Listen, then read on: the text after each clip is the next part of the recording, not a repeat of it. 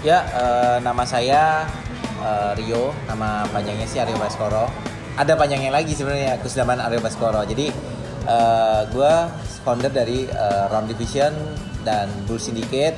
Gue sibuk sehari-hari lebih ke kreatif director sih sebenarnya kalau di kantor. Kalau di jalanan gue motoran gitu.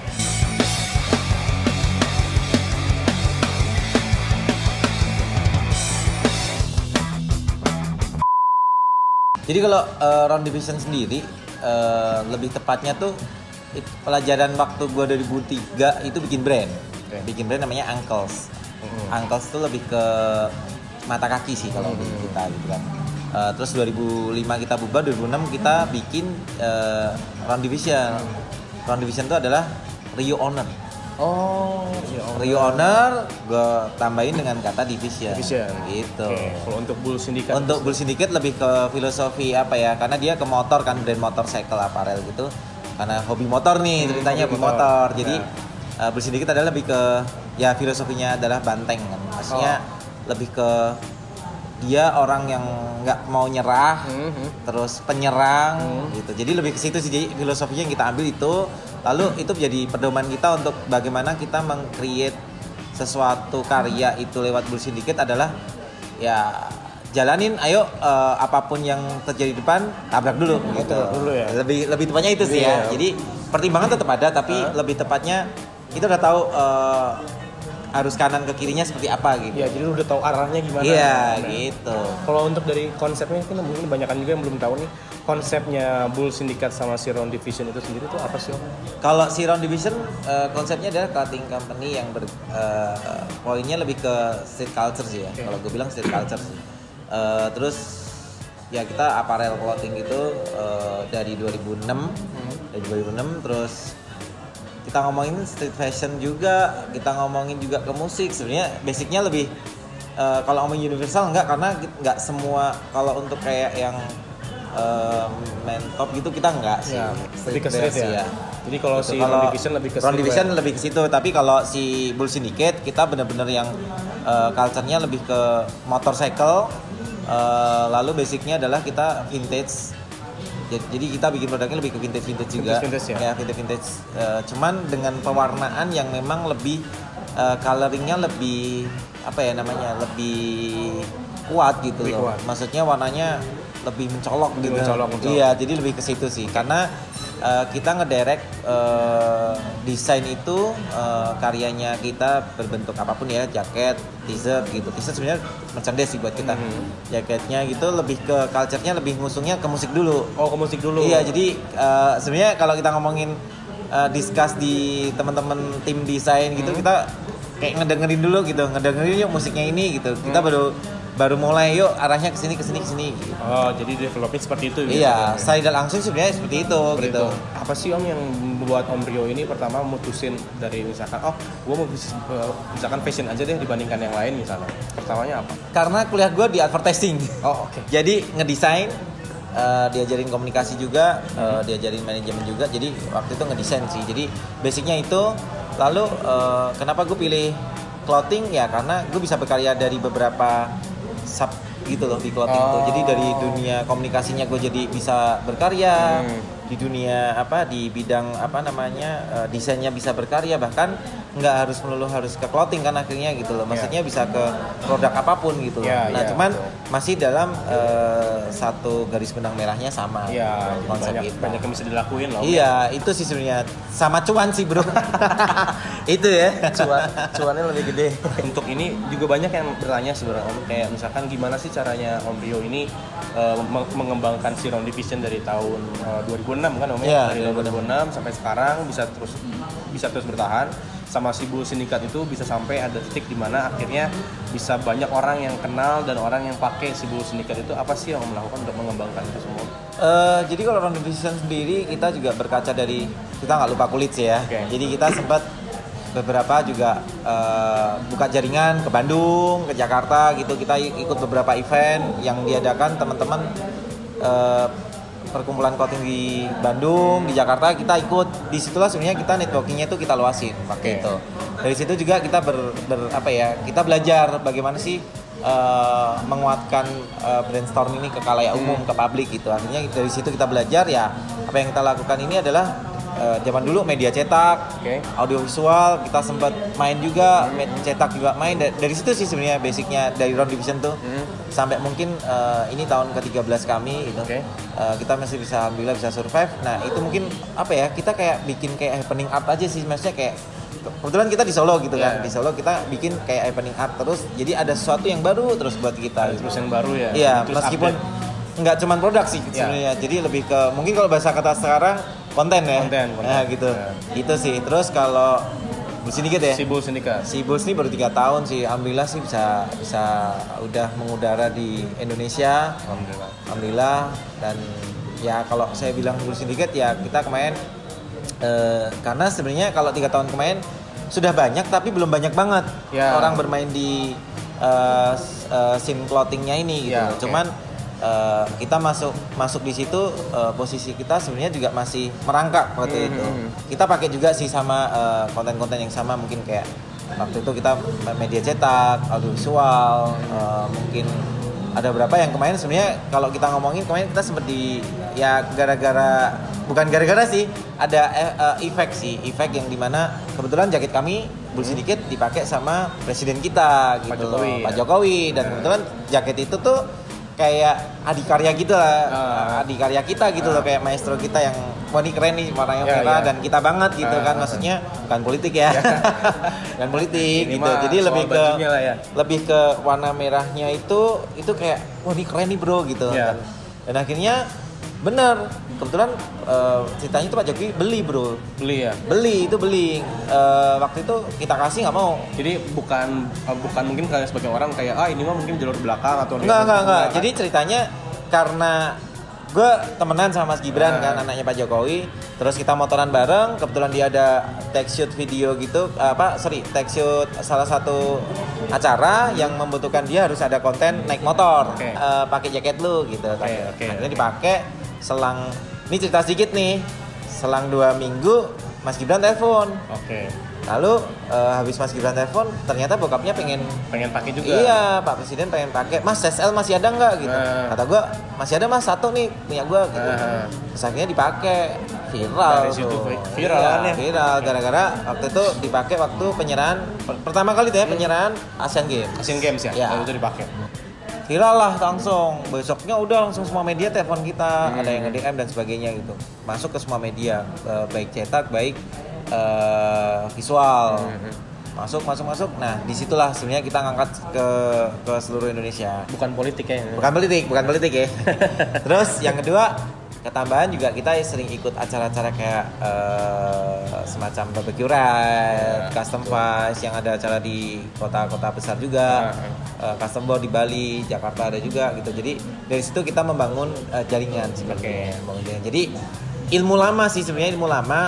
eh, ilmu lama adalah ya udahlah eh, kita berkomunikasi gimana sih Ah, caranya. Satu mungkin poinnya adalah kita mengenalkan kan, Ya, introduce lah. mengenalkan. Yang- itu sih sebenarnya. Oke, eh, kira-kira nih menurut Om Rio eh, setelah hampir sekitar 13 tahun, berarti 13 tahun lah ya? Mas? Ya, 13 tahun. tahun masuk ke dunia clothing dan eh, sampai sekarang masih. Apa sih Om yang kira-kira yang paling penting, hal apa yang paling penting dalam untuk bisa mengembangkan sebuah produk baju? Misalkan harga kah harus misalkan Ya, ya. harus murah gitu misalkan Ya, atau ya. promosi, terus produknya harus bagus atau misalkan brandingnya yang bagus Om kira-kira? Eh, jadi sih sebenarnya kalau kita boleh ngomongin orang boleh milih sih bro. Ya. Tapi kalau kita balik ke round division sendiri gitu, kita lebih kepada bagaimana meng-create si produk ini dulu. Mhm. Itu det- eh, maksudnya technical garment, detail garmentnya itu kita kita utamain. Oke.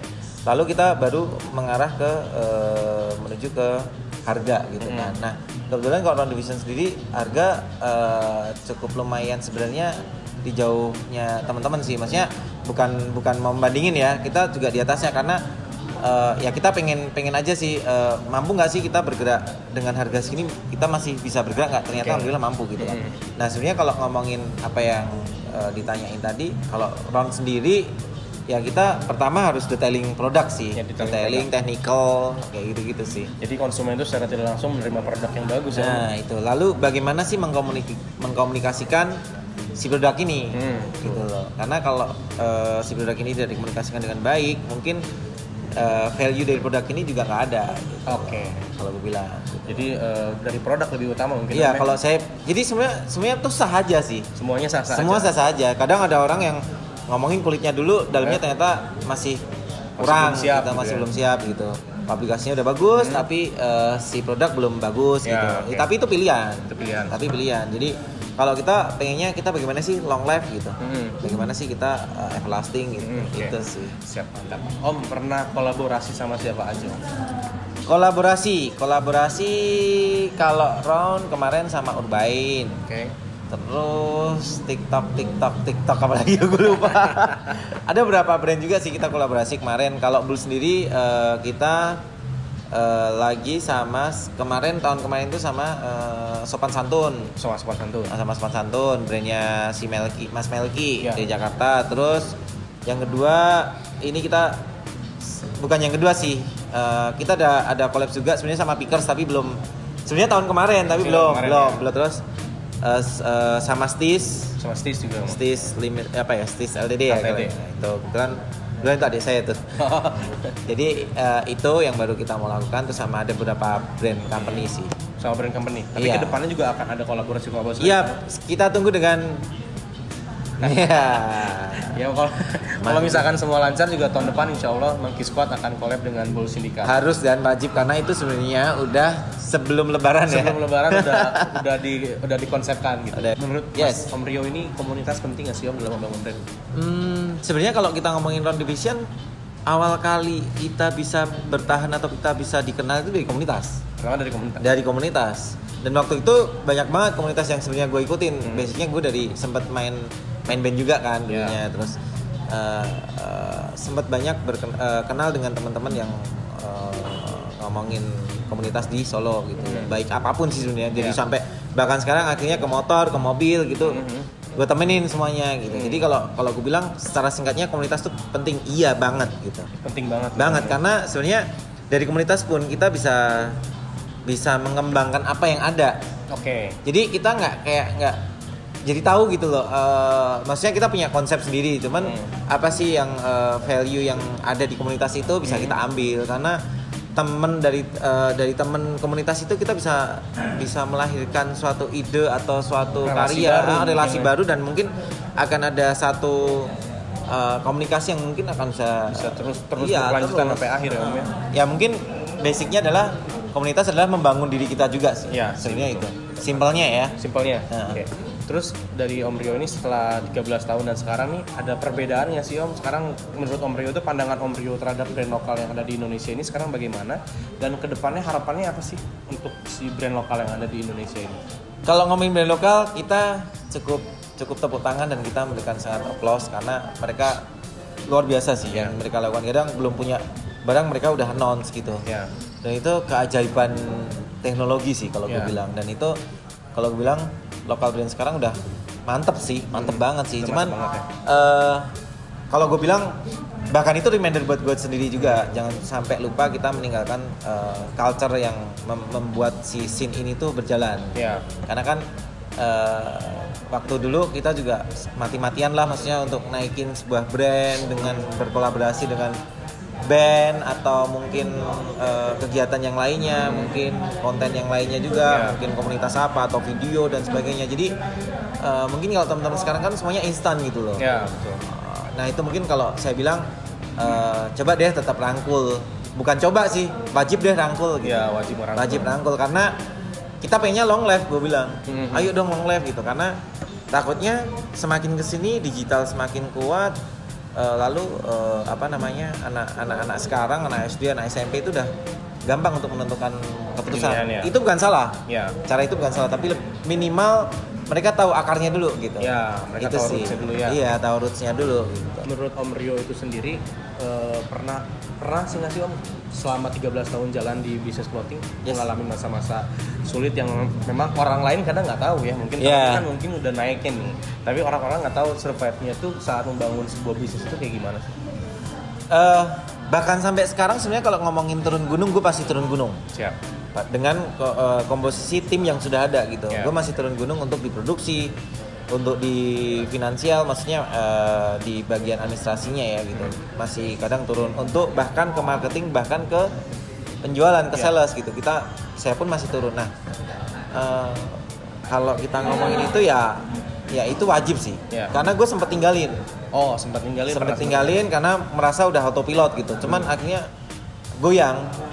Oh, akhirnya goyang. goyang Tinggalin. goyang nah itu kalau kita ngomongin pahitnya pahit itu ketika eh, sebenarnya kalau kita ngomongin pahit itu ketika sesuatu yang sudah fokus tapi kita mencoba untuk tidak fokus gitu Oke. tergeser sedikit fokusnya pasti hancur sebenarnya itu aja Jadi harus tetap fokus iya kalau gue bilang konsisten. iya konsisten pasti kalau konsisten harus ya cuman kadang kan kita tergiring oleh sesuatu pengharapan yang lain Oke. teman kita nambah banyak pengen ekspansi bisnis yang lain cuman sebenarnya kalau ini ngomongin kuat udah kuat selatin Ya. tapi kan setiap orang SDM berbeda Beda-beda. belum tentu eh, ketika kita tungguin kita into di situ Hmm.